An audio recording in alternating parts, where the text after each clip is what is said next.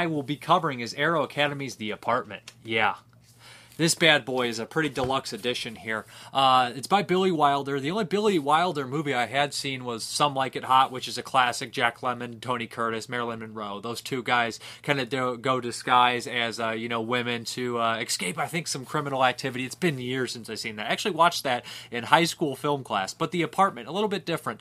Uh, it stars Jack Lemmon in here, and uh, he's the actor I'm most familiar with. And Jack uh, Krunchin or Crunchin, who actually pops up in Satan's Cheerleaders. How the Mighty Had Fallen for that one because he's great in this, and he's you know kind of a, looks like a list in this movie, but then he pops up as Satan's cheerleaders, and I was scratching my head like he's not even good in that, and he's great in this. But uh, I'm uh, kind of deviating from what I'm talking about. The apartment uh, follows this guy uh, Jack Lemmon. He's kind of a a guy he works in this office he works very hard he's always taken advantage of by his you know his pit bosses and his boss eventually but uh, they use his apartment he can never go inside of his apartment uh, because these always guys cheating on their wives with it. This is 1960 remind you this movie i believe won best picture and beat out uh, alfred hitchcock's psycho so you know it has uh, some weight to it.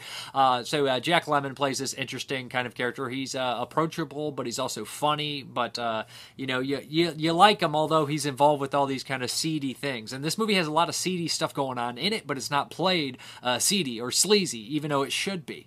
Um, it, it's played for laughs at times, but it also gets really deep and has these moments of, you know, um, uh, emotional impact about suicide, about uh, being the other person in a relationship when someone's cheating on you. There's a lot going on there. And there's, of course, the doctor next door to Jack Lemmon, who played by Jack Kruschen or Crucian, who um, is kind of uh, watching him and I, and everybody thinks he's this big playboy, and he has to juggle this role of, you know, uh, appearing to be the playboy so he doesn't get anyone else in trouble, and uh, while losing kind of his soul and moving up the corporate ladder by doing all these things for people. It's an interesting movie, and it's uh, it, it's two hours long. It ends ends great. They set up tons of stuff. And, and on the special features, they mention how well this movie set things up. Uh, there's a great shot of uh, the office, and they, they talk about using smaller people. I, I think believe it was children in suits towards the back to make it look uh, the depth and whatnot. And uh, Billy Wilder, they they would mention in interviews that he said he's not a filmmaker. He's not making art. He's making entertainment. And uh, you know, I wish everyone took their entertainment this seriously because this is a seriously well made film.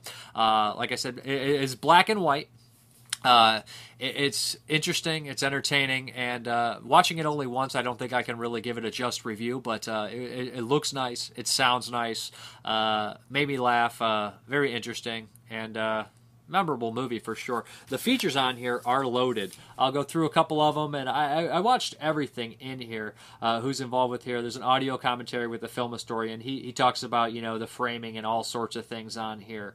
Uh, there's a, a, guy who does a, a, small commentary on a scene, uh, video essay um, with Billy Wilder and Jack Lemmon talking about their their career. And there's also an interview with Hope Holiday, who's a who's a great little character actor in this one, very funny. Uh, there's a thick book. looks uh, it looks it's heavy duty on this case, uh, and, and, the whole thing together with all that super heavy. It looks like I said, it looks gorgeous. Uh, but but also there's also these archi- uh, archival uh, uh, features ported over, I believe, from the old DVD, which is nice to see. Uh, regardless, if you like film in general, or you like, you know, uh, this is a section that I probably shouldn't even talk about, but it was interesting to see for the first time. Well made movie, uh, starring Jack Lemmon, which is interesting. You know, I've seen Jack Lemmon's bigger movies, like of course Some Like It Hot and the Grumpy Old Men movies, but I haven't got to see him, you know super young all the time, unless he's dressed up like a woman. But that is the apartment, uh, one best picture in 1960, and a bunch of other things. And uh, Billy Wilder's a guy I would be interested in checking out more of his movies for sure.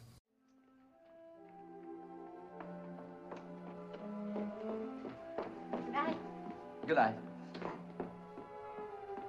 Oh, Miss Kubelik. I've been waiting for you.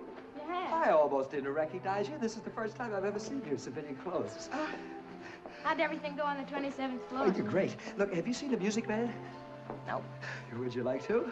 Sure. Uh, I thought maybe we'd get a bite to eat first, and then we go. Oh, you mean tonight? Yeah. I'm sorry, I can't. I'm meeting somebody. Oh. You mean like a, a girlfriend? No, like a man. I wasn't trying to be personal. It's just the fellas in the office. They were wondering about you, you know, if you ever... You tell them now and then. This date, is it uh, just a date or is it something serious? Well, it used to be serious. At least I was, but he wasn't. So now the whole thing's more or less kaput. Well, in that case, couldn't you... No, I'm afraid not. I promised I'd have a drink with him. He's been calling me all week. I, uh... I understand. Well, it was, uh, just idea. hate to see a theater ticket go to waste. What time does the show go on? 8.30. Well, I could meet you at the theater if that's all right. All right, that's wonderful. It's, it's, it's uh, Majestic on 44th Street. I'll meet you in the lobby, okay? Yeah. You know, I felt so lousy this morning. Had a 101 fever. Now, along comes my promotion and us. 11th row center. And you said I should have stayed there. How is your cold? What cold? After the show, we could go out on the town. I've been taken from Arthur Murray. so I see. There's a great little band at El Chico, the village. It's practically around the corner from where you live. Sounds good. How do you know where I live? Oh, boy. You know who you live with. Sister, brother-in-law. I know when you were born and where. I know all sorts of things about you. How come? A couple of months ago, I looked up your card in the group insurance file. I know your height, said your weight, and your social security number. You had bumps, had measles, and you had your appendix out. Don't mention the appendix to the fellas in the office, okay? I wouldn't want them to get the wrong idea about how you found out. Bye. The next one here is The Voice of the Moon by Fred uh, Federico uh, Fellini. Uh, I've never seen a Fellini movie. Uh, you know, I've seen a Pasolini movie. I've never seen a Fellini movie. He's a, a huge Italian director, uh, one of the big dogs. And when you think of uh, you know films, his name pops up all the time. and this is his last movie. He was very old in this movie. This movie's made in like I want to say like the late '80s, early '90s, and it looks like that. It's an Italian film. It, it, and some of the the scenes with the mausoleums in here reminded me of Cemetery Man not quite as you know eerie, but it definitely had that little thing going on for it. It, it felt Italian, felt like the time period for sure. Um, the movie stars a guy, uh, stars um, this, it follows this character around who just was recently released from a mental uh, institution, and he goes about trying to deliver this sliver, uh, this uh, slipper, sorry, this Cinderella style slipper to this uh, girl he had a fascination with, who kind of resembles the moon. Um, and he, he's trying to deliver this slipper back that he accidentally stole to her the whole movie. She's in beauty pageants, and he runs. Uh, uh, it comes in contact with all these strange, bizarre characters that have a lot of different things to say, and then all these uh, these uh, strange brothers are trying to capture the moon and bring it down. I imagine these are weird allegories for things and whatnot, and it, it's such a strange thing, uh, such a strange movie. It feels big in places. It, it's well shot. it just goes all over the place. They say it's a swan song for Fellini, but I've not seen his other movies, so I can't really compare to that it's an interesting movie, and I noticed that a lot of cult movies have this kind of similar plot where it's like so and so weird character wanders all these different places and he meets all these zany weird outrageous characters and they have all these interactions that lead to other places.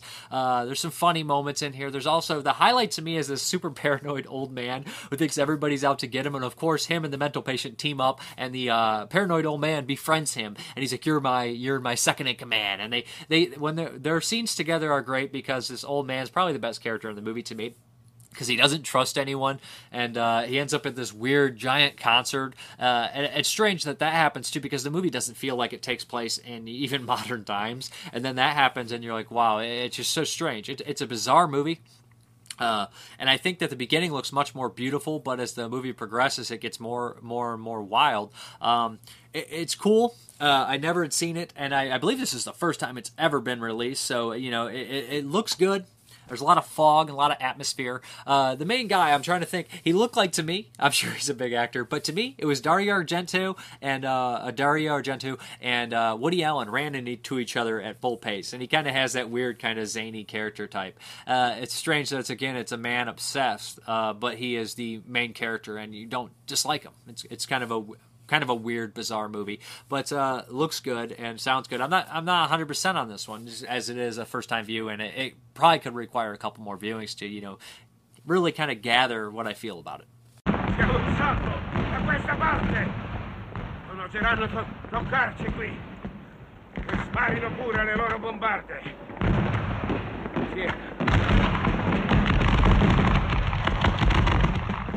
Uh, the next one here is by Walter Hill. This is Johnny Handsome from Lionsgate. Uh, first off the bat, this is not a great looking Blu-ray. I'm just going to give you the heads up. But uh, this is a Walter Hill movie. I mean, I believe made in 1989, uh, late '89, with Ry Cooder doing the music again. He did the music in Long Riders. He did the music in the movie The Border, which isn't a Walter Hill movie, but probably could have been. Uh, and it stars J- this cast here is gonna is gonna uh, let you guys know that this movie is probably something you want to check out. It stars Mickey Rourke as a deformed man, elephant kind of John Merrick kind of guy, Elephant Man. Uh, it has Forest Whitaker, uh, Morgan Freeman, Ellen Barkin, and uh, of course uh, Lance Hendrickson in a very intense role, and Scott Wilson from uh, the Ninth Configuration, The Walking Dead, Behind the Mask, all sorts of stuff. So it's got a it's got a beautiful cast. It's got it's very well acted, and that's the number one thing this movie has going for it. I do believe there's some strange pacing issues here, where it jumps around in places and then stops for long periods of time. I understand the pacing seems weird to me. I saw this movie years ago on television with my parents, and we enjoyed it. We remember the ending. I always remembered everything about it. But uh, Mickey Rourke gives a great performance, something uh, truly amazing, to be honest. And uh, Morgan Freeman, this is before he's been, you know, this is before Seven. This is before. Uh, I want to say it, it, might even be before Shawshank Redemption, but uh, yeah, I think it is.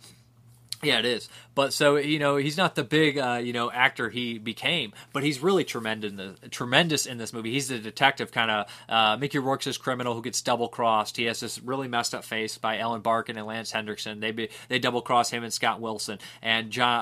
Uh, Mickey Rourke ends up going to prison, and they say, "Man, we want to help you out. We believe that because of your, you know, your your your your facial appearance it kind of ruins your life and put, turns you to a, a, thing of crime. Forest Whitaker's this doctor. He takes pity on him. They reconstruct his face. Mickey Rourke gets out. He starts this relationship, starts a new job. He has a chance to go straight. But you know, you know how Walter Hill movie is. You know, it, it, it's played like a film noir. They don't end happy, and uh, they don't always go what the characters don't always do what you want them to do. And Mickey Rourke has vengeance on his mind, so he uh, infiltrates the gang with Lance Henderson and Ellen Barkin. And you know, there's a there's a great back and forth between them trying to figure out who he is and whatnot. But uh, the high uh, two of the highlights to me in this movie. I also mentioned how great Morgan Freeman and Mickey Rourke are, but man, oh man, Lance Hendrickson and Ellen Barkin are vicious monsters in this movie. Their dogs are barking, and Lance Hendrickson's super intense, and you can tell Ellen Barkin is matching it, and they're just sleazy, greasy bad guys. They're the best part of the movie, to be honest. All the acting, like I said, is top notch. The characters top notch. The pacing's a little off. The endings, I enjoy it. It's downbeat. The movie takes place in Louisiana, so that's always a plus. I always like seeing that. But it's an interesting Walter Hill movie. Not his best work, but definitely something worth checking out. I like it. Uh, I would put it behind Southern Comfort, Extreme Prejudice. I would put it behind those. I would put it on the line with maybe something like Long Riders, a little bit less. But uh, it, it's a, it's a great movie but it's not his best work. Uh, but check out uh, Johnny Handsome. The disc isn't great, but they did do some features on here, which were nice to see. Interview with uh, the stunt curator, uh, stunt uh, stunt guy. I can't even say it right now. Who also is a second unit director on here. You'll notice he's in a bunch of Walter Hill movies as bit parts. Uh, always a stuntman. Always know he's going to get messed up. He had a nice juicy role in Deadwood, but he's in this. Um, interview with him and uh, interview with I believe the writer. So it's nice on here, and it's uh, done by Red Shirt Red Shirt Pictures. So that's always cool. Uh, check it out. I mean, the picture doesn't look great on the the release or anything, but uh, they did do some features, so that's always nice. He hid behind the mask of his own face. We're working with him. Walking in the shadows. Thanks to a genetic abnormality, he was born with physical defects that all humanity consider totally disgusting. On the edge of violence. I got something for you, boy. Till one day his world was shattered. It was just like a big brother to you. You just tell me who they are and where I can find them. You are in the lockdown ward at St. Matthew's Charity. I run a program that deals with reconstructive surgery. How would you like a new face? I will give you a new name and a chance at a new life. I know who you are and I know what you are. You Look like a great guy, at least I think so. I'm not so sure that I'm what you want. I know what I want. What's the matter? Ready to be normal? But all he sees is the past. I saw them kill my best friend. Why don't you give me a little hint, baby? Help me remember who you are. It'll come to you. I'm gonna take him out big when the time gets right. Do you really think you're gonna get even with me? You got a shot at a better life. You can't just throw that away. I don't think you know what you're messing with. Sure I do. Johnny Handsome. Uh, the next ones, the next four, I actually do not have physical copies of. Go figure. Uh, I watched two of them on Amazon streaming, one of them on Shudder, and one of them on Vudu. The first one I will be talking about is on Amazon uh, Prime. It is Tiger Joe. Yeah, this is by Antonio Mar- uh, Mar- uh, Margheriti. I believe he says his name. I probably mispronounced it, but Margheriti's done tons of movies. Uh, this is actually the final part of his Vietnam trilogy. Uh, the first, I believe it was uh, The Last Hunter, Cannibal Apocalypse. I'm not necessarily sure which one came out first. Probably Cannibal Apocalypse, which is one of my all-time favorite video nasty, starring John Saxon, Tony King, and Giovanni Ribisi. So it's it's a great movie. And then the second one is The Last Hunter, starring Tony King and David Warbeck and Tisa Farrow, which is also a great Vietnam movie. I love that one. And the final was Tiger Joe, which I had not seen. It's never had a nice, decent release. It's only been on VHS and Amazon streaming. Amazon Prime had it for free. It looks like crap. It's on VHS, but that's the best it's going to get. And uh, it is the conclusion to the Vietnam trilogy. This one has David Warbeck and Tony King and Annie uh, Belle in it from uh, House on the Edge of the Park, among others. So it was nice seeing a familiar cast. David Warbeck kind of plays a similar role, but less uh, jaded. He has a little bit, a shred of hope in him. Uh, Tony King plays Midnight. He is tremendous in this movie. I love him in it. He's great, and Tony King's always intense. And there's also this uh, character I can't think of his name. Uh, name. He's in Pulp. Uh, he's an Italian guy, and he's also pops up in Blood Black Lace. They call him Little Man in this one. Uh, this one is about. Um, a supplies runner played by uh, David Warbeck, Tony King, and uh, the little guy are his buddies. And he, uh, David Warbeck gets shot down over Vietnam, and he basically has to survive. He gets picked up by these humanitarians. Uh, Annie Hall's one of uh, Annie Hall, Annie Belle is one of them. So they team up at, on a survival mission. Of course, Tony King and his buddy comes looking for him. Uh, and there's a there's a lot of action. There's a lot of shooting. lots of explosions going on. It's basically a survival movie in the jungle. David Warbeck's great in it. He's got the the, the perfect uh, persona for this kind of character. Uh, likable but mean, but also has these. He's interesting. He has these dark secrets. I love the back and forth between the three Vietnam guys: uh, Little Man, Tony uh, King, and uh, David Warbeck. And uh, Tony King is my favorite part. there's this emotional moment in the movie where something happens to one of the characters, and uh, you know some people may laugh at it. They're like, "Oh, that's too over the top," but he was like, "Little man." I don't want to say it. He, he's just great in it. it. Gets emotional and it leads into a fight. There is a tiger in it, uh, and it's uh, which is awesome.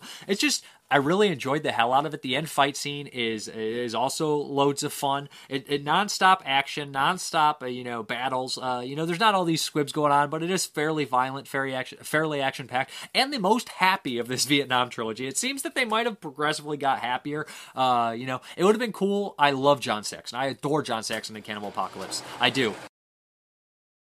It would have been cool. I adore John Saxon in Cannibal Apocalypse. I adore him. But it would have kind of been cool if they had some consistency with David Warbeck being in all three of the movies. He is in two, and Tony King is all three. So it would have been really cool to see David Warbeck. But uh, you know, it's probably my favorite John Saxon role, so I can't really give that up.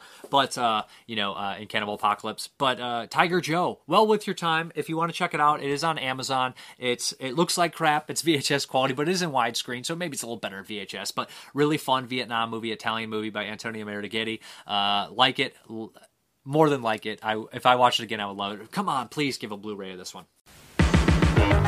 Tiger Joe, an adventure set in the murderous jungles of Cambodia.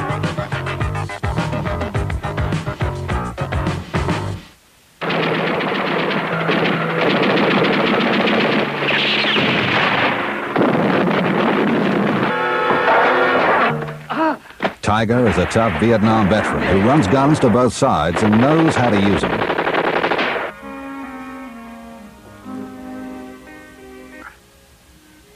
Maybe I was wrong in taking it off. He falls in love with a beautiful girl left behind in the Holocaust with whom he fights his way to freedom. I admire you for your courage. But how much longer do you think you can keep all this up?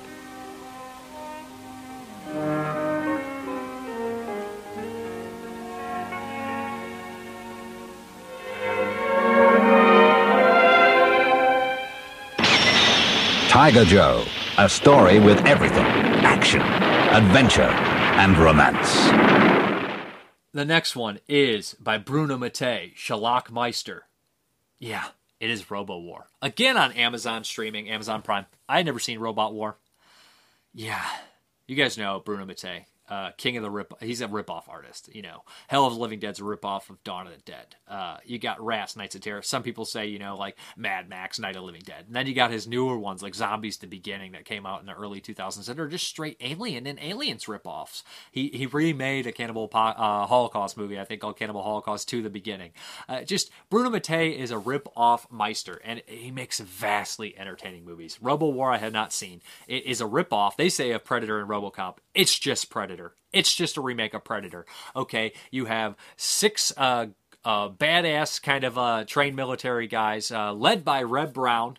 Uh, that are supposed to go in this jungle and rescue some people. This other guy's forced to go along with them. They don't like him. He's also a commando. So you get the seven exactly the way Set Up Predator does. Even some of the dialogue tries to mimic Predator in embarrassing ways. Reb Brown sticks a guy with a knife and says, Don't move instead of stick around. Hilarious. Reb Brown has charisma. Reb Brown is fun. He pops up in other stuff like the old Captain America movie or Big Wednesday, uh, Uncommon Valor. So he's, he's a familiar face. He's having fun in it. I don't care. It's enjoyable seeing all these guys in the movie. Uh, there's some familiar faces among the, the commandos. You got uh, the guy from Zombie 4 After Death. Who else is in this one? Uh, there's another guy, uh, Romano uh, Puppo, who pops up in a bunch of Ennio Casarelli movies and Sergio Martino movies and Ghoulies too. He plays a strong man, so it's great seeing him. He plays a commando.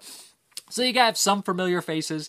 The back and forth between them is is hilarious. It's not great. Uh, the Predator is just a robot, and they even do a twist who the Predator is, which is hilarious. Uh, and there's a hilarious scene with with a landmine where uh, he's like. People are getting exploded by landmines, and one guy says, "I'll go," and just runs up and blows up. And it's just like, why would you go? You're not proving anything. But uh, it's silly. The robot's vastly annoying because he keeps saying uh, locked, locked, locked, device, device, device, and he looks cheap. He looks hilarious. Uh, again, a lot of action. Uh, it is pretty much a low budget Bruno Mattei remake of Predator. It's fun. Would buy a Blu ray. Uh, enjoyable as hell. In widescreen. On Amazon streaming. Doesn't look great either. Here we have Corporal Neil Corey, top marksman rating. Private Larry Garino, Alfred Bray, dubbed Papa Doc. Sonny Peel, martial arts expert. His friends call him Blood. Quang, forward scout and point taker. And this is our coordinator, Major Murphy Black. Enemy sighted, moving target, receive, on target, on target, on target, fire, fire.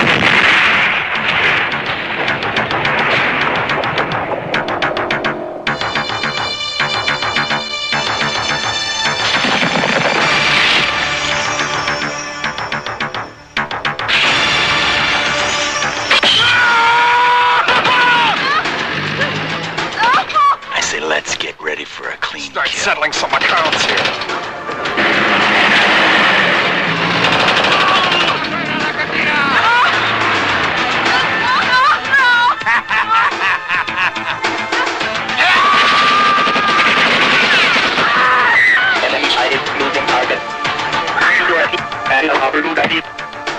Major, this belonged to Lieutenant Woodring.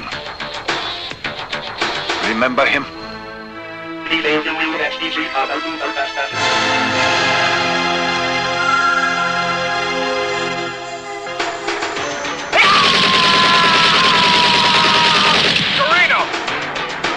On target, on target, on target, on target.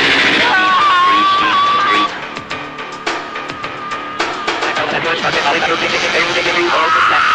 Keep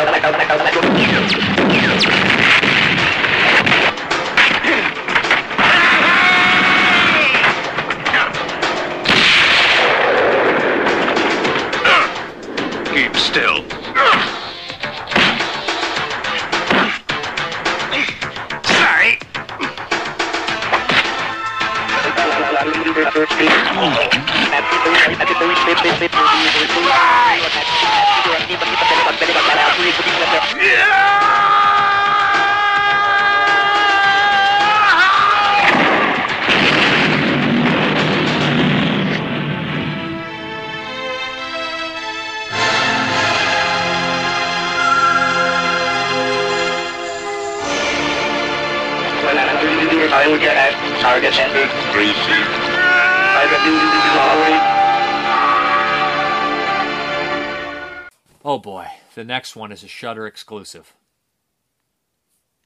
And I shudder to think about it, man. I know that's a terrible, terrible transition. Uh, jeez Louise, man. Kuso by Flying Lotus. It's a musician of some sorts.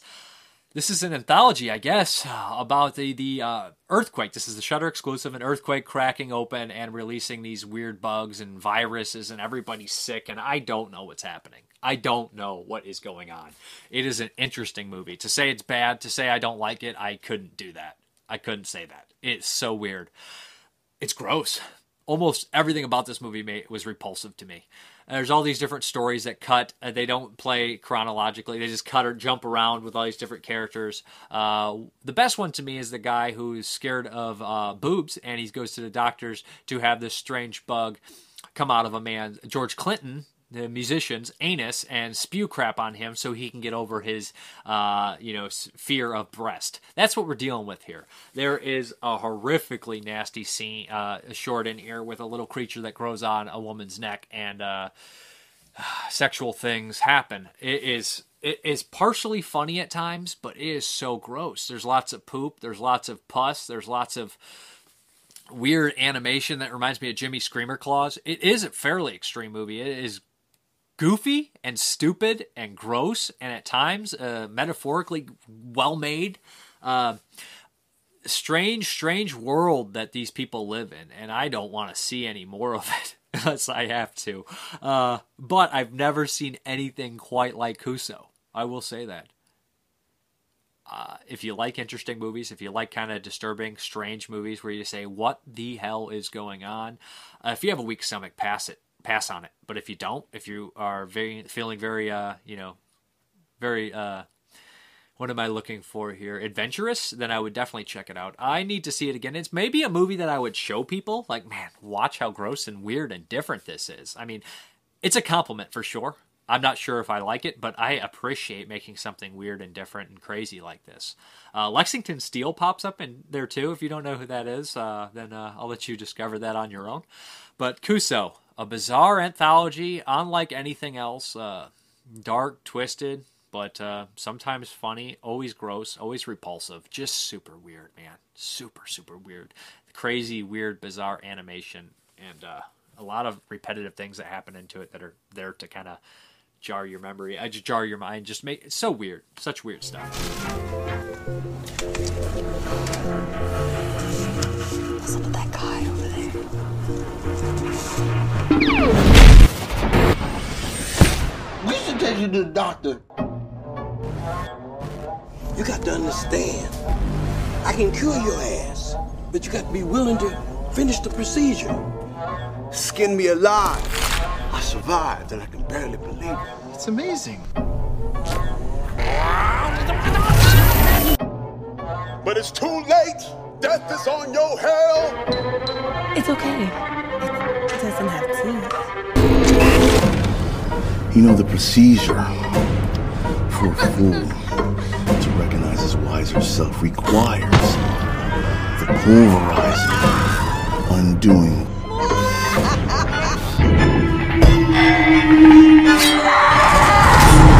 of all his fears.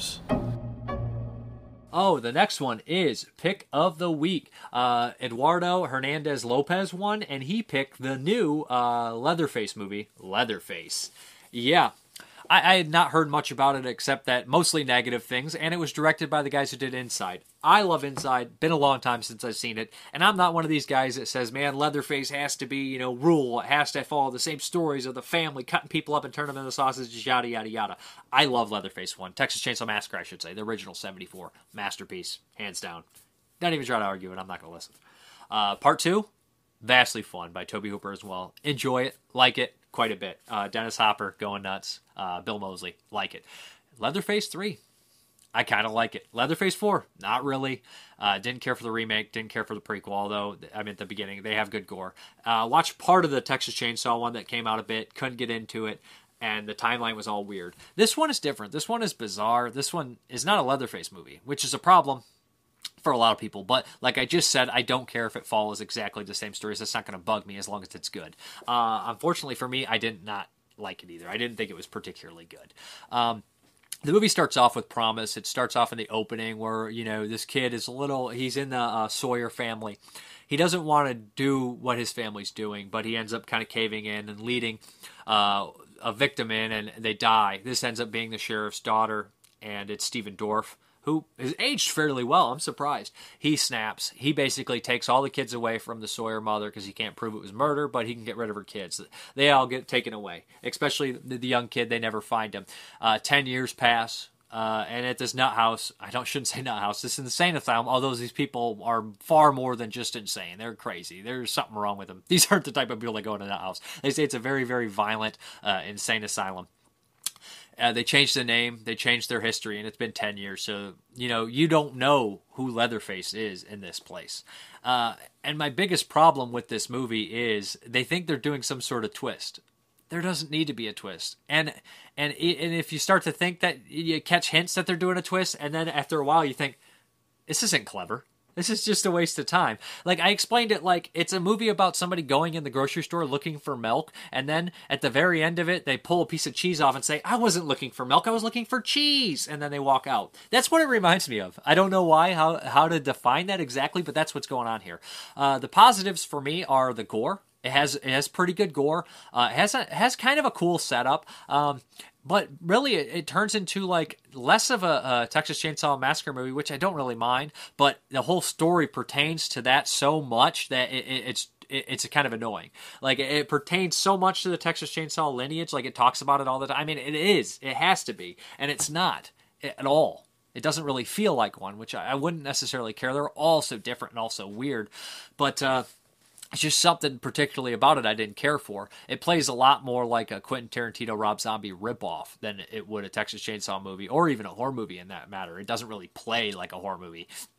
Uh, there's a scene in a diner that's just like, man, this is very Tarantino, Rob Zombie ish, and uh, the characters in here are, are, just very annoying. Uh, to put it. Uh, some are okay, but there's a couple that are just aggravatingly annoying in here. But I got to give the movie props for doing a couple things that I didn't expect it to do. There's a burn victim who has a sex scene and uh, their face and their body, and they show it, and I was like, you know what? That's probably the best scene of the whole movie. That movie, that little thing took kind of balls, which I thought was kind of cool.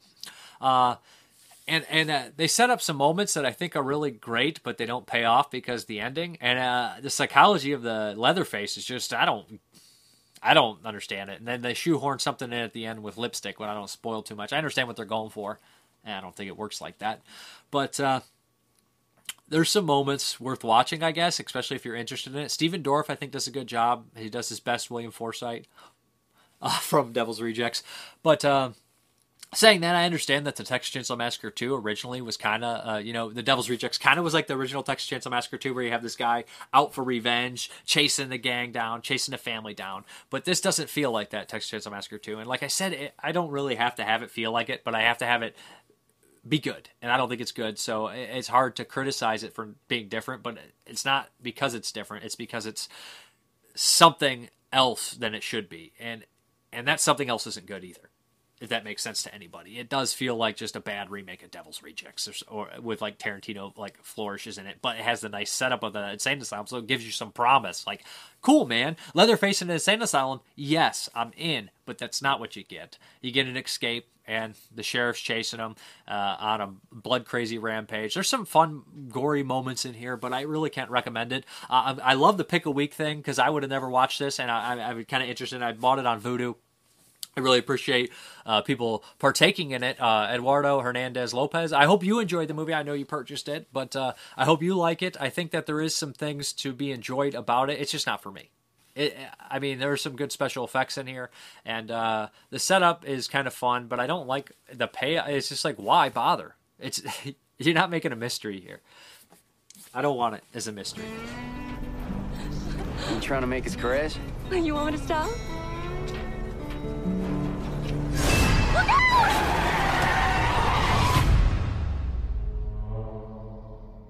What is it? I don't know. What?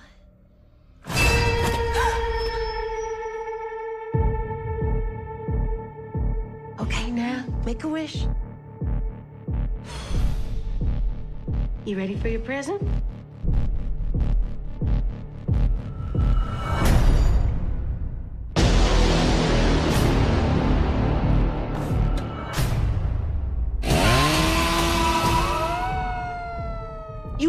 Boys go this instant. He's not under arrest. He's under protection. What are you talking about? I'll take all yours, Verna. All of them.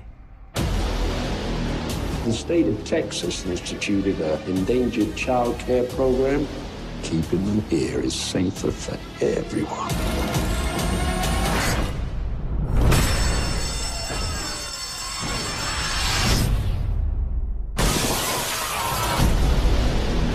Every cop from here to New Mexico on the lookout. This is evil. He's putting down.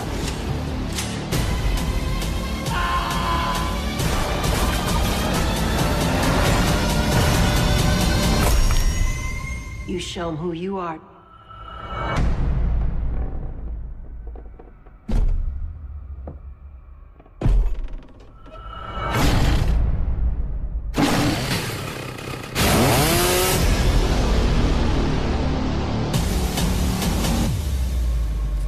Get into the Q and A.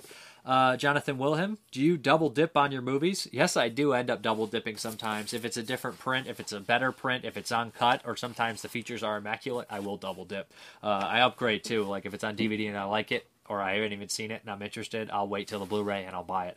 So I have a lot of movies on DVD that I bought 10 years ago I haven't watched, but I want to wait for a Blu-ray now because I've waited 10 years already, if that makes any sense. Uh, Dan, how do you decide what movies to buy? Uh, by company I look at, by director, by actor, by buzz, all sorts of different things. Are there any plans on a possible room collection tour video? Yes, but uh, it's going to be a you know a month or so. I want to get another shelf for my Blu-ray room because uh, it's overflowing and I like to present it nicely. Nick, these days a lot of older classics find their way to Blu ray. They are usually accompanied by audio commentaries done by fans. Any old classics you would like to do a commentary for? I don't know if I'm uh, skilled enough or trained enough or knowledgeable enough to do a commentary on something. I, I'd really have to sit down, and I imagine the ones I'd want to do one for, there'd be somebody better at it than me. So it's like, uh, what would I do? I'd, I'd want to do a lot of research beforehand. Uh, something that I could talk about all day. I'd like to talk about, you know, stuff that maybe nobody would give a crap about. I mean, not saying it's bad. I love it. The item or Cullibus, you know, something like that would be fun for me, I guess. Or fan commentaries and just put them online. If you guys would ever want to see fan commentaries, you know, I don't want to do it by myself. Maybe find a buddy of mine. James Kramer, what's the most trippy movie you've ever seen? Right now, Kuso. Uh, Kuso is trippy. Ugh, I'll go with that for now. Mr. Tony the Dead. Hey, Dave, my question is who or what is your all time favorite movie monster? The creature from the Black Lagoon. Me and him have a history uh, as a kid. Also, is there any movie that you think deserves a sequel but has never had one? Neon Maniacs would have been great. And there's a lot of slasher movies back in the day that I thought would have made cool sequels that never got made. You know, everybody brings up My Bloody Valentine, and that one probably would have done well with a sequel. To be honest, uh, could have been a nice franchise. In that, I mean, you think about it, some movies get so many sequels and then others don't. I want more Ghoulies sequels, but that got sequels. I want more. Uh, um, what's something I would have loved to see a sequel of? Neon Maniacs, I really would have because I think they would have made it bigger and better. And Nightbreed, of course. Nightbreed, really desperately would have loved a sequel. This, the first one I will be checking out is from Unearthed Films. This is Lilith Hell. Yeah, Unearthed Films. They release a lot of gnarly stuff. I remember when DVDs, when I first started buying a lot of DVDs, they had some of the craziest titles on the market. They had the, the guinea pig movies, they had Philosophy of a Knife. So uh, they've been going strong for years. There's, they recently started getting in the Blu rays, which I think is cool. This is the DVD. Uh, this is uh, an Italian film. Uh, it's also a found footage movie. It's also kind of a possession movie. So it's got, I love Cannibal Holocaust. Don't get me wrong. It's one of my all time favorite movies, top five horror movies. But I'm not that big in found footage movies. I'm not that big into possession movies unless they're more the demon style, like Demons or Evil Speak, stuff like that.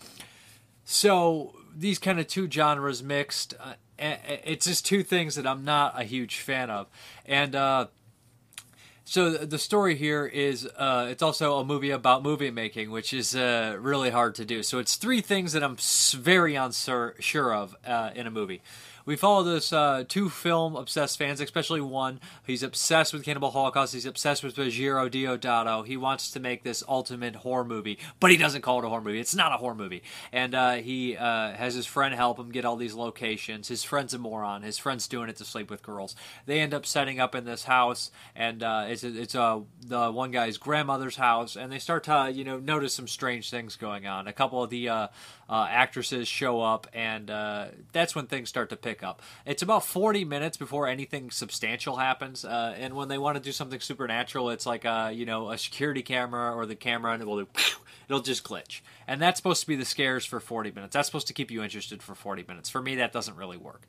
Uh, after after it actually picks up and uh, a possession actually takes place, it does actually start to get better, but it takes way too long to get started. Uh, it is shaky, and I, I'm more probably being harder on this movie than I should because this movie was made in 2014. It just really wasn't released till recently, so it's already dated. It's already had a huge disadvantage there. But what is cool is they set up a mythology. They use biblical stuff uh, to create their monster, and I really like that. If you guys know who Lilith is, it was the first woman uh, before Eve, and uh, there's a long story about her being evil and whatnot in the Bible.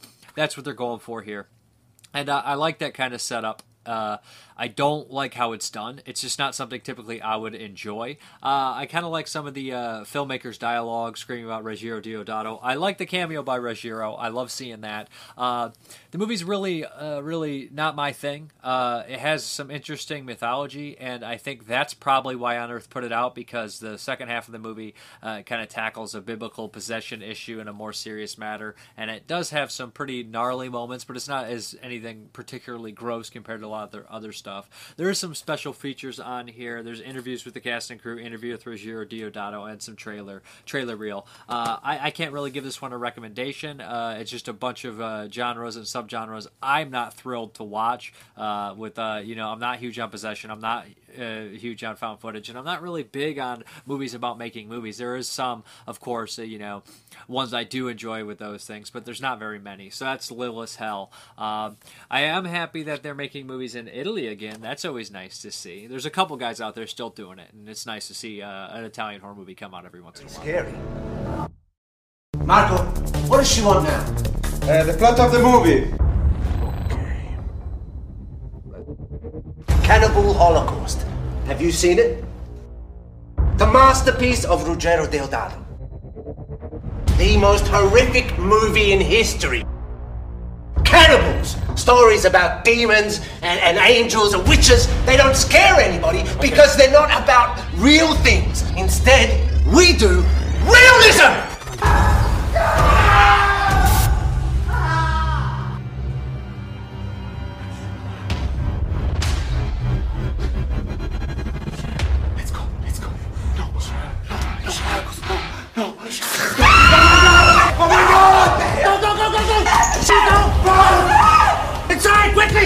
What is this place? It's strange. Thousands of years and nothing has changed. Lilith didn't accept that and was always sudden to fuck her. Always see him in the same position. Don't look at her in the eyes! She wanted to fuck him also, riding from the top. No! But Adam refused. Ah!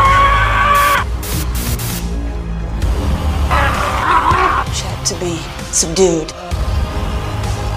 And God drove her out because of that. Speaking of Italian horror movies, this is actually one of my all-time favorites uh, from Italy, and one of my all-time favorite movies in general from uh, Italy. Of course, 1994, uh, Michele Soavi's movie Cemetery Man. This is actually a Japanese Blu-ray. Uh, I hadn't watched it in a while, and I was like, I want to check out the Japanese Blu-ray, see if it's worth the time, see if it's worth it. I put it in, and I noticed it, it is an improvement from the DVD. I did notice some seams, like some seams on the special effects makeup here. To explain what Cemetery Man is is kind of bizarre. I really don't know how to do it. It's based off a comic book that I never read. Dylan Dog is based off the same source material of the movie. Heard pretty bad things about that one. This one stars Rupert Everett.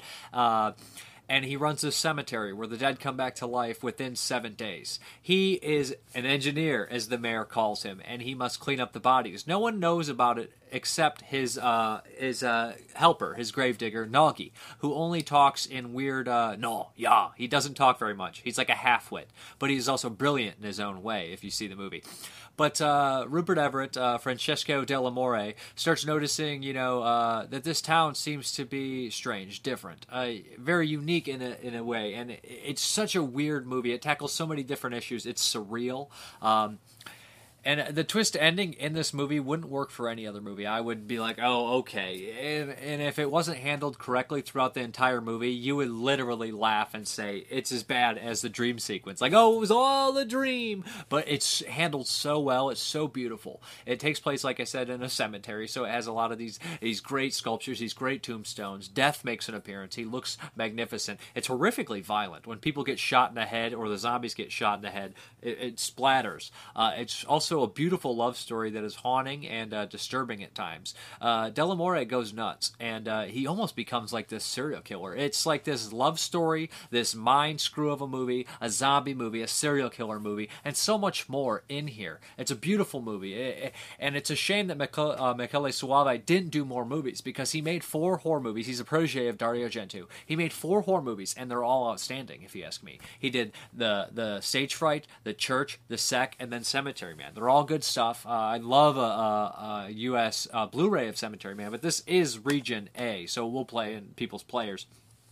The quality I said is an improvement on the DVD. I don't know if it is something the quality that someone would want for Cemetery Man, but I think it looks good. Uh, the lead actress in here, Anna Falchi, that she keeps popping up as this love interest, says a lot in here. And although it can't be the same person, but it is the same person. It's that feeling when you see somebody that you desire or you have to have. They're just it's the same, but it's different. It's so so awesome in that aspect. And uh, Rupert Everett's great in it. Uh, there's a lot of comedy too. It's a dark comedy as well. Uh, at one point, he has to kill a bunch of Boy Scouts and nuns, and there's some really great uh, comic book style stuff in here. Like this character gets buried with his bike, and he comes back on the bike, and you think immediately you think that Dario Argento, Lamberto Bava style with demons in the bike. It's just one of the coolest, most unique films you'll ever see. It has a beautiful look. It's beautiful. It's fun. It's everything you could ever want in a movie. It's one of my all-time favorites. I would really highly recommend Cemetery Man. It's a masterpiece. I don't know how the epidemic started. All I know is that some people, on the seventh night after their death, come back to life. I call them returners. I don't even know, and I've got a helper, Gnaghi. On his ID card it reads, distinctive visible marks, all. The most beautiful living woman I have ever seen. The cemetery's small, but it's got a marvelous ossuary. I don't want to. I can't. Why on your poor husband's grave, huh? You would have liked to know. Well, Husband's understanding. That's lies! He came back from the dead, he raped her, and then bit her to death. Is it true what they say? That the dead come back to life here at night? Go away. I haven't got time for the living. How sweet. Yeah? No.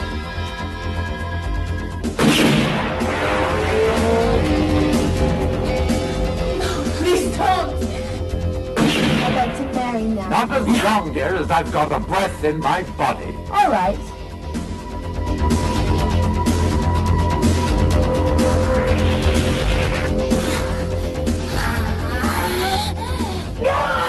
If you don't want the dead coming back to life, why don't you just kill the living? Smoking is not allowed in here. What are you doing on the floor, sister? She's praying. Dellamorte, wait! There's another maniac on the loose. He already shot three. Somebody's stolen my crimes. Make a wish. I want you to fall in love with me.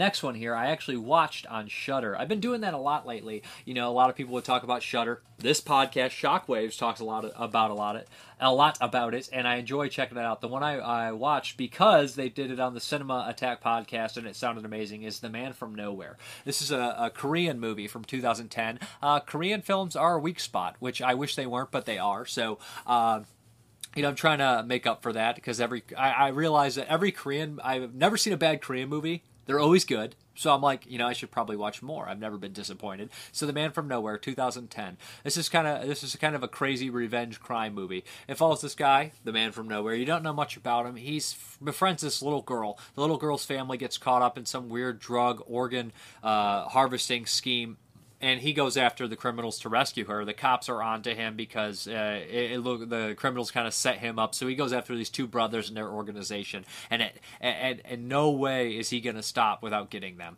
There's lots of great action. There's lots of great fight scenes. There's an emotional core behind the movie. Uh, the two brothers are great bad guys. All the bad guys are unique and uh, assholes, and you want to see them, you know, die and uh, they even humanize some of them, which is really great. Uh, the end fight scene in here is intense. It's one of those moments where you get on the edge of your seats and you say, "Oh my god, it's so cathartic watching him beat up all the bad guys."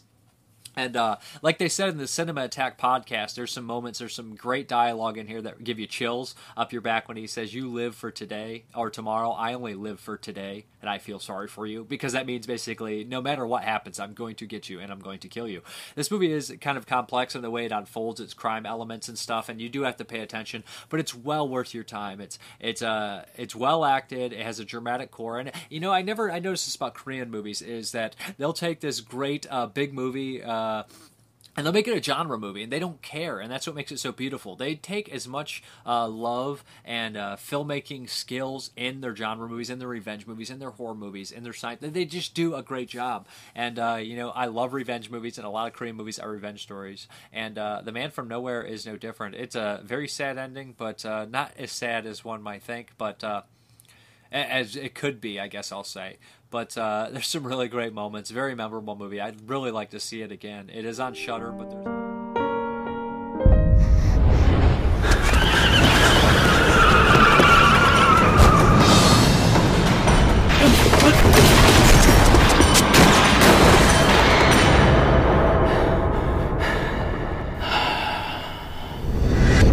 찾을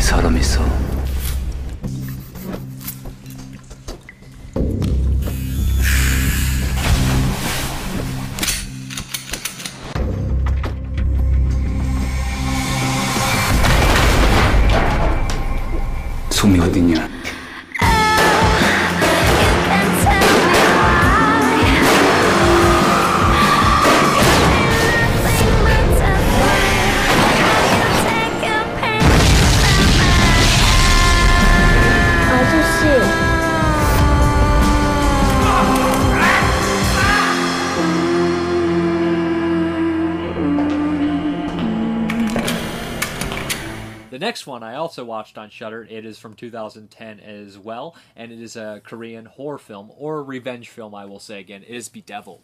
This one I have the DVD. I have never watched it. Uh, I watched it on Shudder, and I, I was sitting in there. This was with Cinema Attack mentioned this. Uh, I think. Uh, I've been listening to that podcast a lot. I think that uh, Derek put it in his top five Korean films, and it was on Shudder. So I was like, I'm going to check that out. This one is something I would en- I enjoy more. It feels like a Fulci movie in that it has this superstitious island that is really uh, obsessed with males, and uh, it's very it's it's, it's women, uh, mostly women on the island, but they respect men and they like put them on this pedestal because something that tragic that happened on the island, and there's not many men around, so they put them on this pedestal. Uh, there's this poor woman who's abused by her husband along, and she has a kid with this man.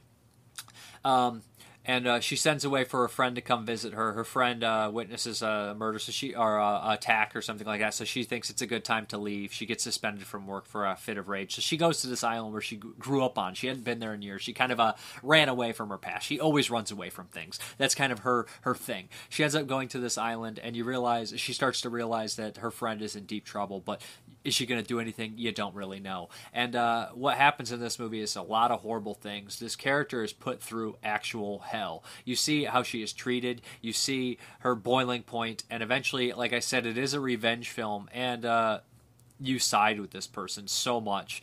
It, it's so emotional. And there's a point where she freaks out in the movie, and it's on caliber with the freak out in the film Possession. In the, uh, uh, if anybody's seen Possession, where she freaks out with the groceries in the, uh, I want to say it's like a train uh, thing, whatever, on subway, she loses her mind, and uh, that's like this too, uh, where something happens and they say they try to grab her, and she's like, "Don't touch me!" and she just loses it. And it's a beautifully emotional scene. It's great. I love that it takes place on the island. I love that there's these dual storylines going on. I love that there's a past. I love when stuff is revealed correctly. It, it's probably a masterpiece, to be honest. The ending's great, uh, and at the very end, they give you something. They show you a little bit more into their storyline, and uh, it, it, just makes it all you know click a little bit better, and uh, you understand the two lead characters in the film. Uh, I haven't hated this many people. I haven't wanted to kill this many people in a movie in a very, very long time.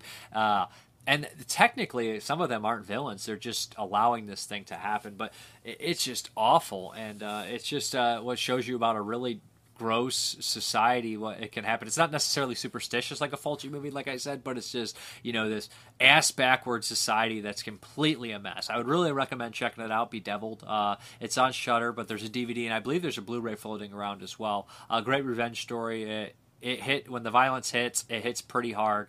And uh, again a great emotional core in the center of this one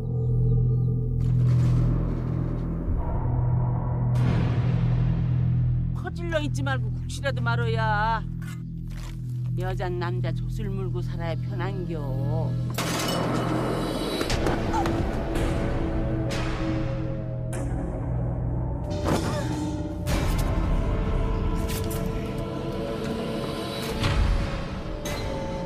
나하고 연희 서울에 데려가면 안 되겠냐? 왜 그래?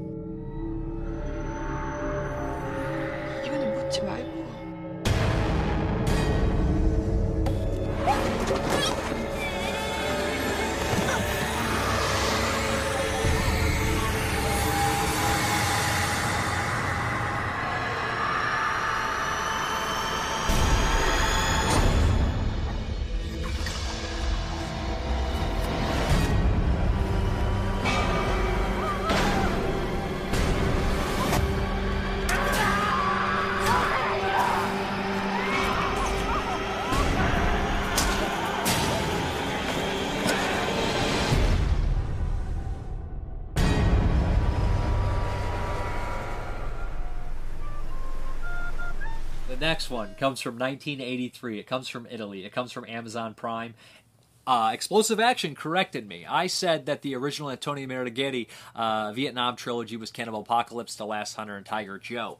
Uh, he did direct four movies involving Vietnam, probably more, but the the more traditional trilogy is The Last Hunter, Tiger Joe, and this one, The Last Blood, aka Tornado. Uh, this is also on Amazon Prime streaming, and it looks actually a little bit better than some of the other ones. It's in widescreen. It's a Vietnam movie, of course, 83. It's the last of the trilogy. It does not star David Warbeck, unfortunately, but it does star Little Man from Tiger Joe uh, as a reporter. This one's a very interesting movie, and it, it predates uh, Platoon.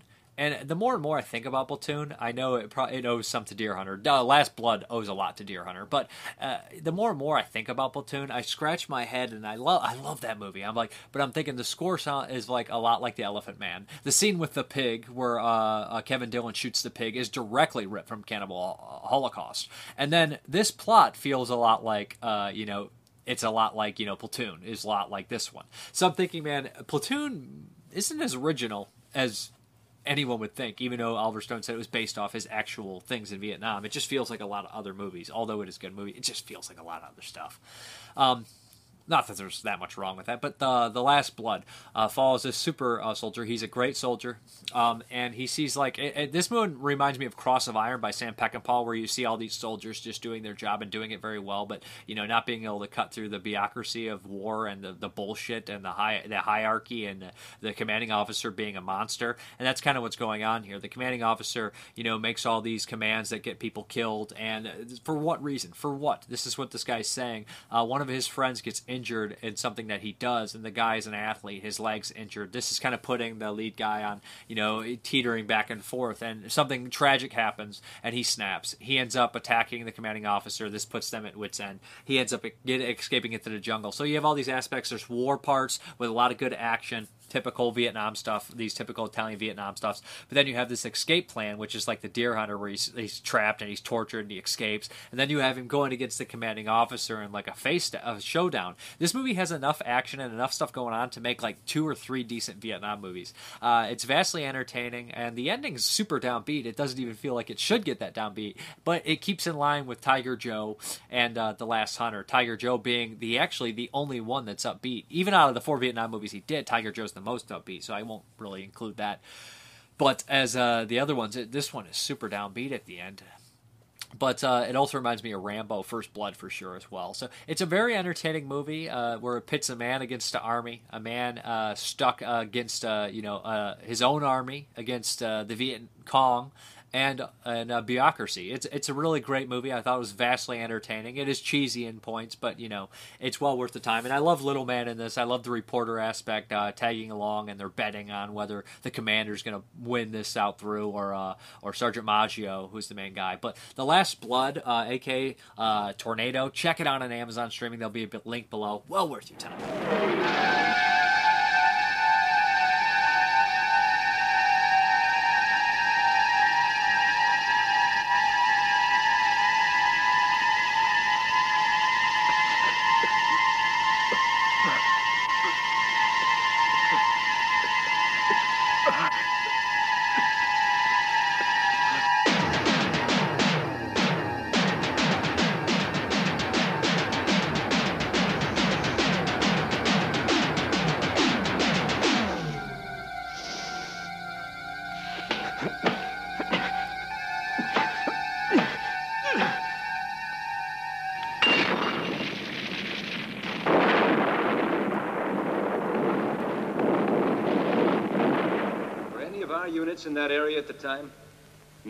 No, was north of Z Dock. We pulled out of there a month ago. I guess you're man? Sure it was, right, Harlow? Charlies didn't know what they were in for when they grabbed him. I do, Doctor. Now then, do you admit to your crimes? Now, no! Hold him! Hold him back! Stay out of this! Let him go!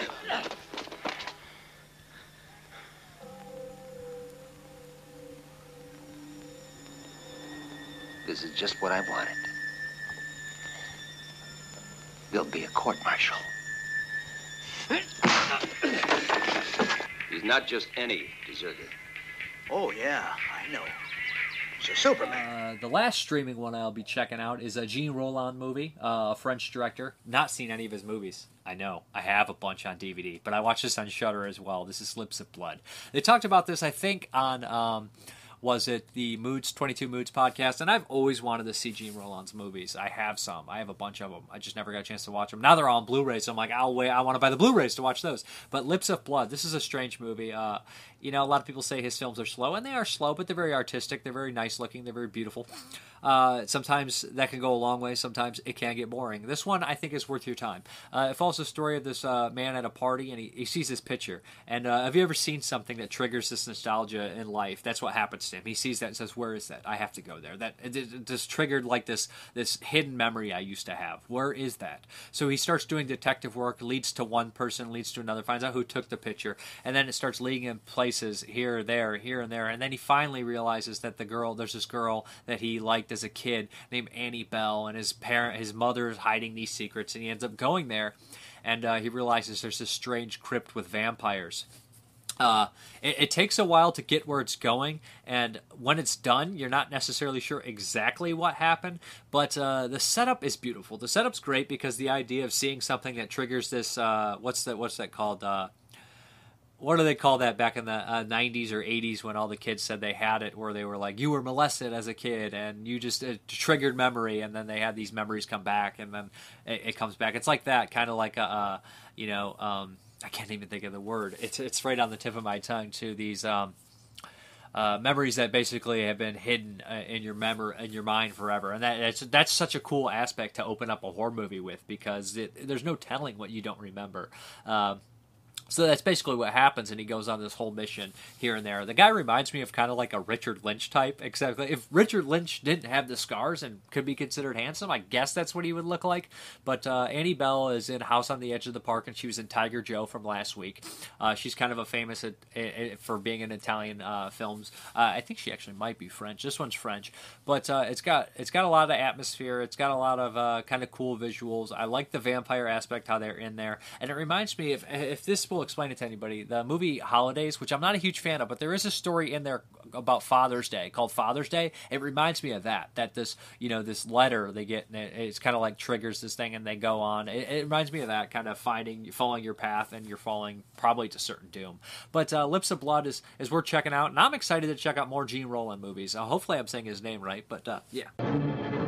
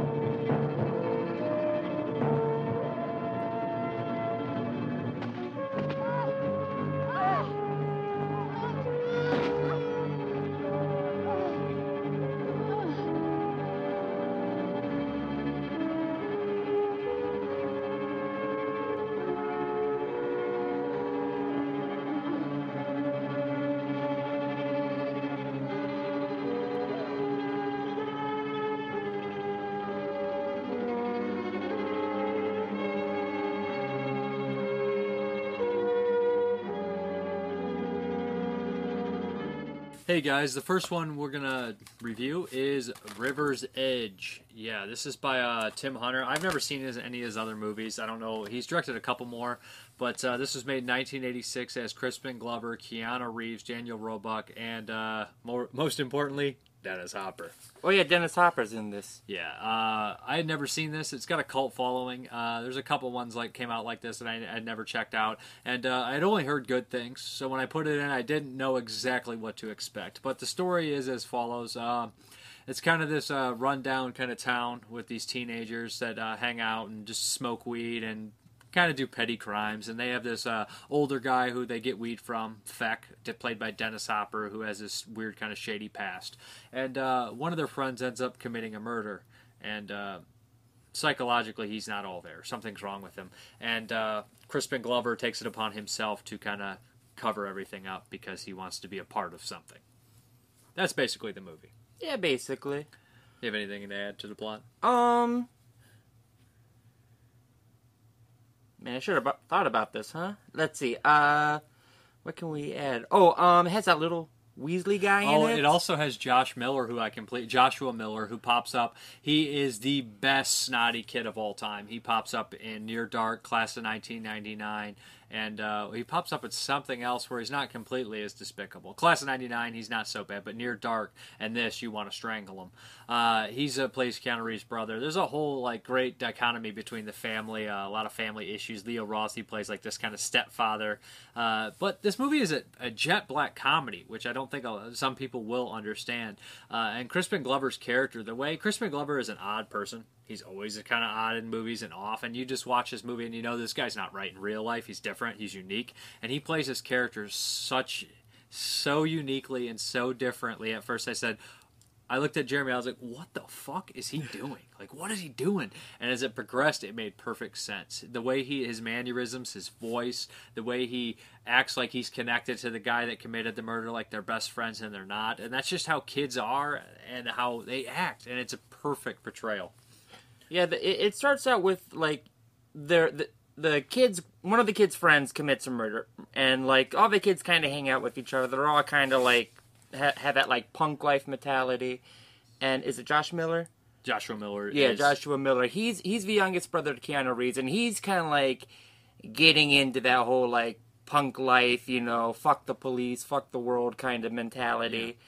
Yeah. And it seems like most of the older kids like Keanu Reeves, uh, Crispin Glover, not so much Crispin. Well, the ones that hang out with Crispin Glover, but some of the older kids are kind of like they're kind of at that phase where maybe they're kind of growing out of it. Yeah. Especially the murder, it kind of makes them like, hey, because when um, what's his name, John?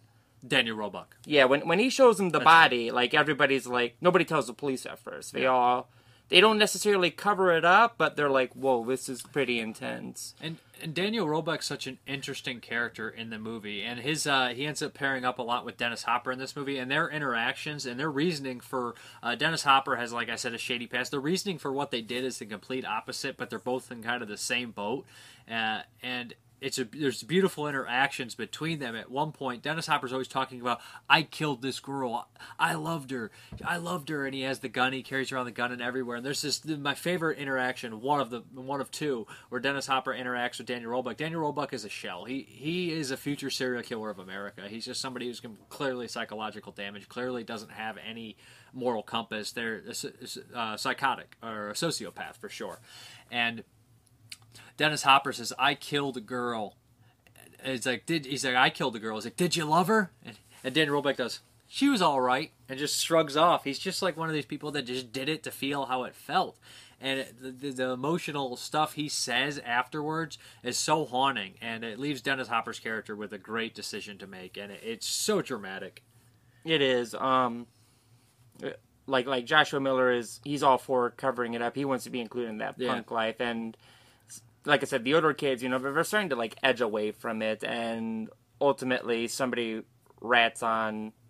Yeah, yeah. On you know, they, I don't want to spoil too much of the yeah. movie. We're it's like we're just basically running down the plot, but it, it's super well made in the way it is. It's low budget. Uh, the Blu-ray looks fairly solid. It does have these grainy moments, but uh, really, what it is is just kind of a, a slice of life movie. But it's a dark comedy, and there's a lot of funny moments, and a lot of things come back, like uh, the small town where, especially with Daniel Roebuck, I've seen him pop up in things before, like a lot of the Rob Zombie stuff, and he, he's always good. He's always solid. But this is like a performance that you see one of these actors do. Like I said, it was a good actor, and you're like, man, only if every actor got to do something this good, or only if he got to do more stuff like this, it would be beautiful.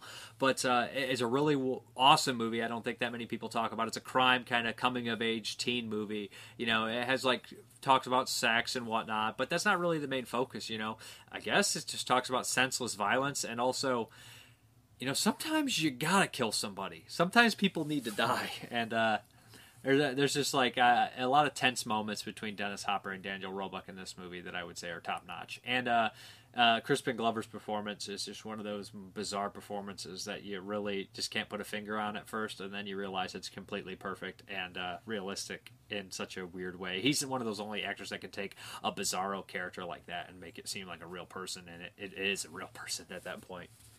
Yeah, it's like the same like tone as possibly Heather's. Like it's kind of a very serious situation. It's not as out there as Heather's, I feel, but like it, it's a serious situation, and it's there's a lot of comedic bit parts that just kind of like that that blanket the whole thing. I would say that Heather's is more uh, stylistic, more for sure. This one, Yeah. could happen. Heather's could not.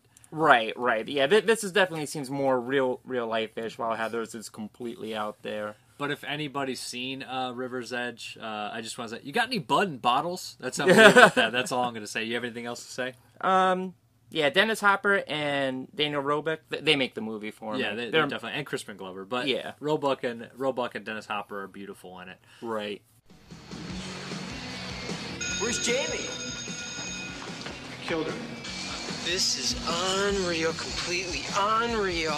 Lane saying Samson killed Jamie. And you believe them? Well, a bunch of us are going out there to check it out. I don't know. It's probably some joke. There's a very big secret in a small American town. We can't panic, though. We're dead if we panic, okay? You say, Lane? Oh, I killed a girl once. I was in love.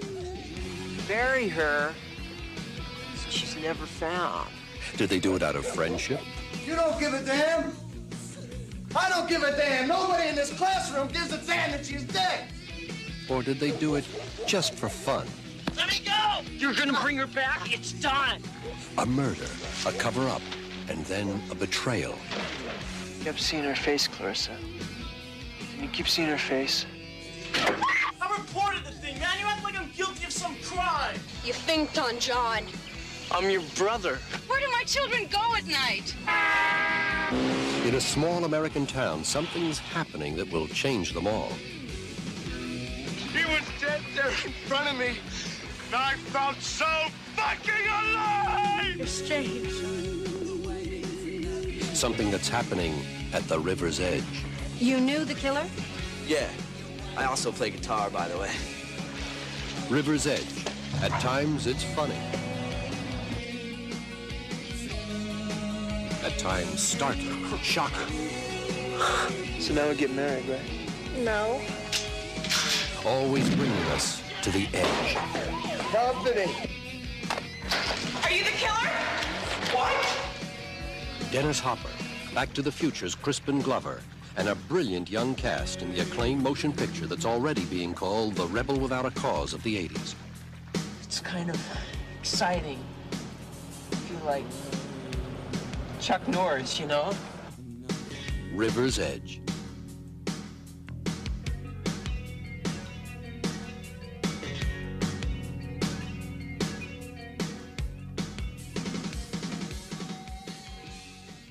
The next one we'll be checking out is Blue Velvet. Everybody knows Blue Velvet, David Lynch movie, classic movie. Uh, yeah, this is also made in 1986 with Dennis Hopper and the same cinematographer from River's Edge. Oh, okay. This guy did a lot of cinematography on a lot of other David Lynch's movies. If anybody's not seen David Lynch's movies, he's a very surreal, very different, very unique director uh, with stuff like Elephant Man and Eraserhead and Wild at Heart. Those are the ones I'm most familiar with. They're completely different. Uh, the closest probably being Wild at Heart to Blue Velvet. But uh, Blue Velvet, uh, very immensely popular cult movie with Dennis Hopper, Isabella Rossellini, Kyle MacLachlan, uh, Jack Nance, Brad Dor- Dourif, uh, some other, uh, Dean Stockwell. So it's got a nice cast, and a Frances Bay. Yeah. is also in here. This uh, is a cool Blu-ray release because it includes 50 minutes of uh, deleted scenes. And I was put it in. I was like, I'll watch the deleted scenes. Hell not. Why not? And I was expecting these crummy work print VHS. No, they're all remastered. They have sound. They look beautiful. I was like, this stuff could have been put in the movie and I wouldn't even notice. It would have put it at two hours and 50 minutes, but still. Right, like I think like half the deleted scenes was like a 30 minute introduction essentially of the main character's like time at college Yeah, and coming yeah. home. Uh, but uh, this is a strange story. Kyle MacLachlan is kind of a voyeuristic character. Uh, he's he's from college. His dad suffers a, a, uh, some sort of illness, and he has to come back and take care of the shop. And he gets involved with this uh, these criminals because he uh, starts to he finds a human ear, and it leads him to this detective. And uh, the detective's daughter, played by Laura Dern, uh, starts telling him these things, and he decides to be a detective himself. This leads him to Isabella Rossellini, and they start this weird relationship. And uh, Frank Booth, played by Dennis Hopper, who is one of the most intense psychotic monsters you'll see in any movie. Um, and uh, this leads him to kind of get involved with all these people. Meanwhile, these cops are trying to solve this crime, and it's very bizarre, very um, stylized for sure. And the song Blue Velvet plays about a million damn times, and you never get tired of it. And by the end of the movie, it will be stuck in your head for days. Um, it, it's it's about obsession, voyeuristic obsession, and stuff like that. But uh, Yeah. it creates these really uh, complex relationships between the characters. Mm-hmm. Oh, Laura, Laura Dern's relationship with um her boyfriend, I guess, Mike. Oh, yeah. That that's all underdeveloped. Well, it's more developed in a deleted scene. That's what I was thinking. But it's a, it's a strange situation because you have Kyle MacLachlan's character who ends up liking Laura Dern, and Laura Dern like Kyle MacLachlan, but Laura Dern's dating a boyfriend, Mike, who's this jock, and and uh, Kyle MacLachlan kind of forced but interested in Isabella Rossellini's situation. But uh, there's some really kind of graphic moments in the movie uh, with uh, you know some people being shot and whatnot. And uh, it, it's a really good movie in a lot of ways. Like it, it's shot amazing, and especially when Kyle MacLachlan's watching Isabella Rossellini on stage perform, and when uh, uh, Dennis Hopper is as well, you can like see like this uh, obsession in both their eyes, and it's really beautiful that they're obsessed with the same person. And Dennis Hopper seems to be more obsessed with music in the movie. Uh, like he's this vicious monster, but at times, like when music's playing, he'll get super emotional, either sad or violent, um, and that's really interesting. Uh, and he has the the what is he? Use? Is that like a breathing mask or like? Yeah, or he uses uh, nitrous. I yeah, think. he's doing nitrous all the time to get him himself really high. It's such a unique character.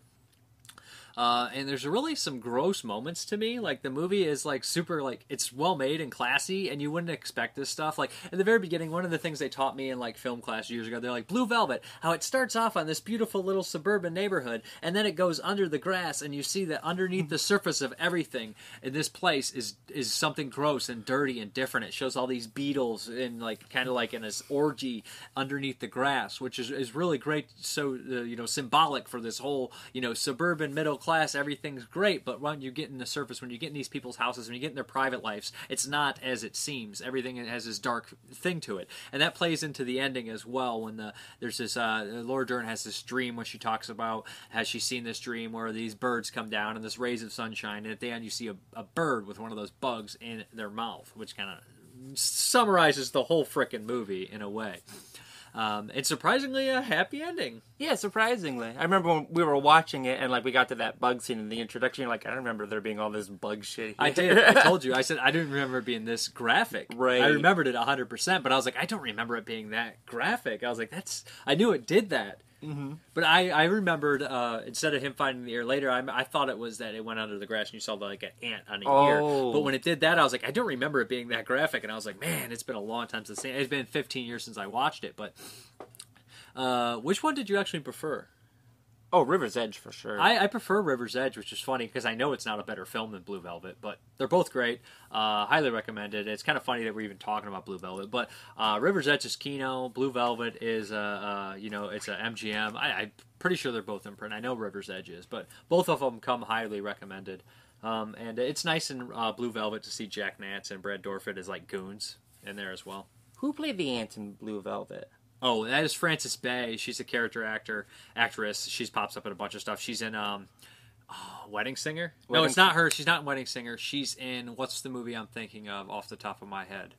It's not her and Wedding Singer. Oh, Happy Gilmore. Happy Gilmore. That's yeah. it. Can I trouble you for a warm glass of milk? You can trouble you for a warm glass of shut the hell up. It helps me go to sleep. That whole scene with Ben Stiller. No, but she's in hundreds and hundreds of movies. Uh, lots of stuff. And she always does a great job. In this movie, especially the deleted scene, she's very comical and very, like, sweet and pleasant and bizarre. Uh, also, the mother in uh, the movie, the mother actually plays in Nightmare on Elm Street Part Three. I think she's like the head nurse. Oh, yeah, you she's the head that, doctor. yeah. Yeah. I recognized her. There's a lot of familiar faces in here, and the deleted scenes are well worth your time. If you love the movie, I think you'll really dig them. Mm. But uh, that's uh, Blue Velvet. Uh, I hope you guys enjoyed it. Do you have anything else you want to add? Nah, um, River's Edge. I like River's Edge better. I like them both. I think they're both great. But I'm not going to deny that Blue Velvet is a great film. It's it's great, but What's bizarre to me is I would say that Blue Velvet's a much better looking movie by far. And Mhm. River's Edge, same cinematographer. Right. You think that's a budget, or you think that's just David Lynch? Like I want it to look like this, and being a perfectionist. It, yeah, I think it, it's probably David Lynch interacting with Blue Velvet. And this director probably saying I want it to look real. Yeah. I like the character relationships better in River's Edge. I think they're more realistic. They are more realistic, yeah. But uh, two great movies, and thank you Mm-hmm. uh, for watching it, and have a good one. A candy colored clown they call the Sandman tiptoes to my room every night. Just to sprinkle stardust and to whisper, Go to sleep, everything is alright. I close my eyes,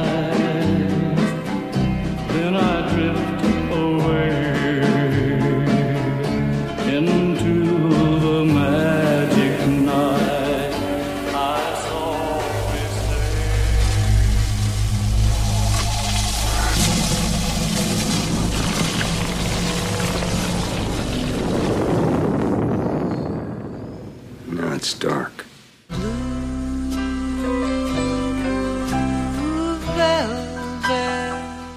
Are you the one that found the ear? One name that keeps coming up is this woman singer. The first thing I need is to get into her apartment. I don't know if you're a detective or a pervert. Do you like the way I feel?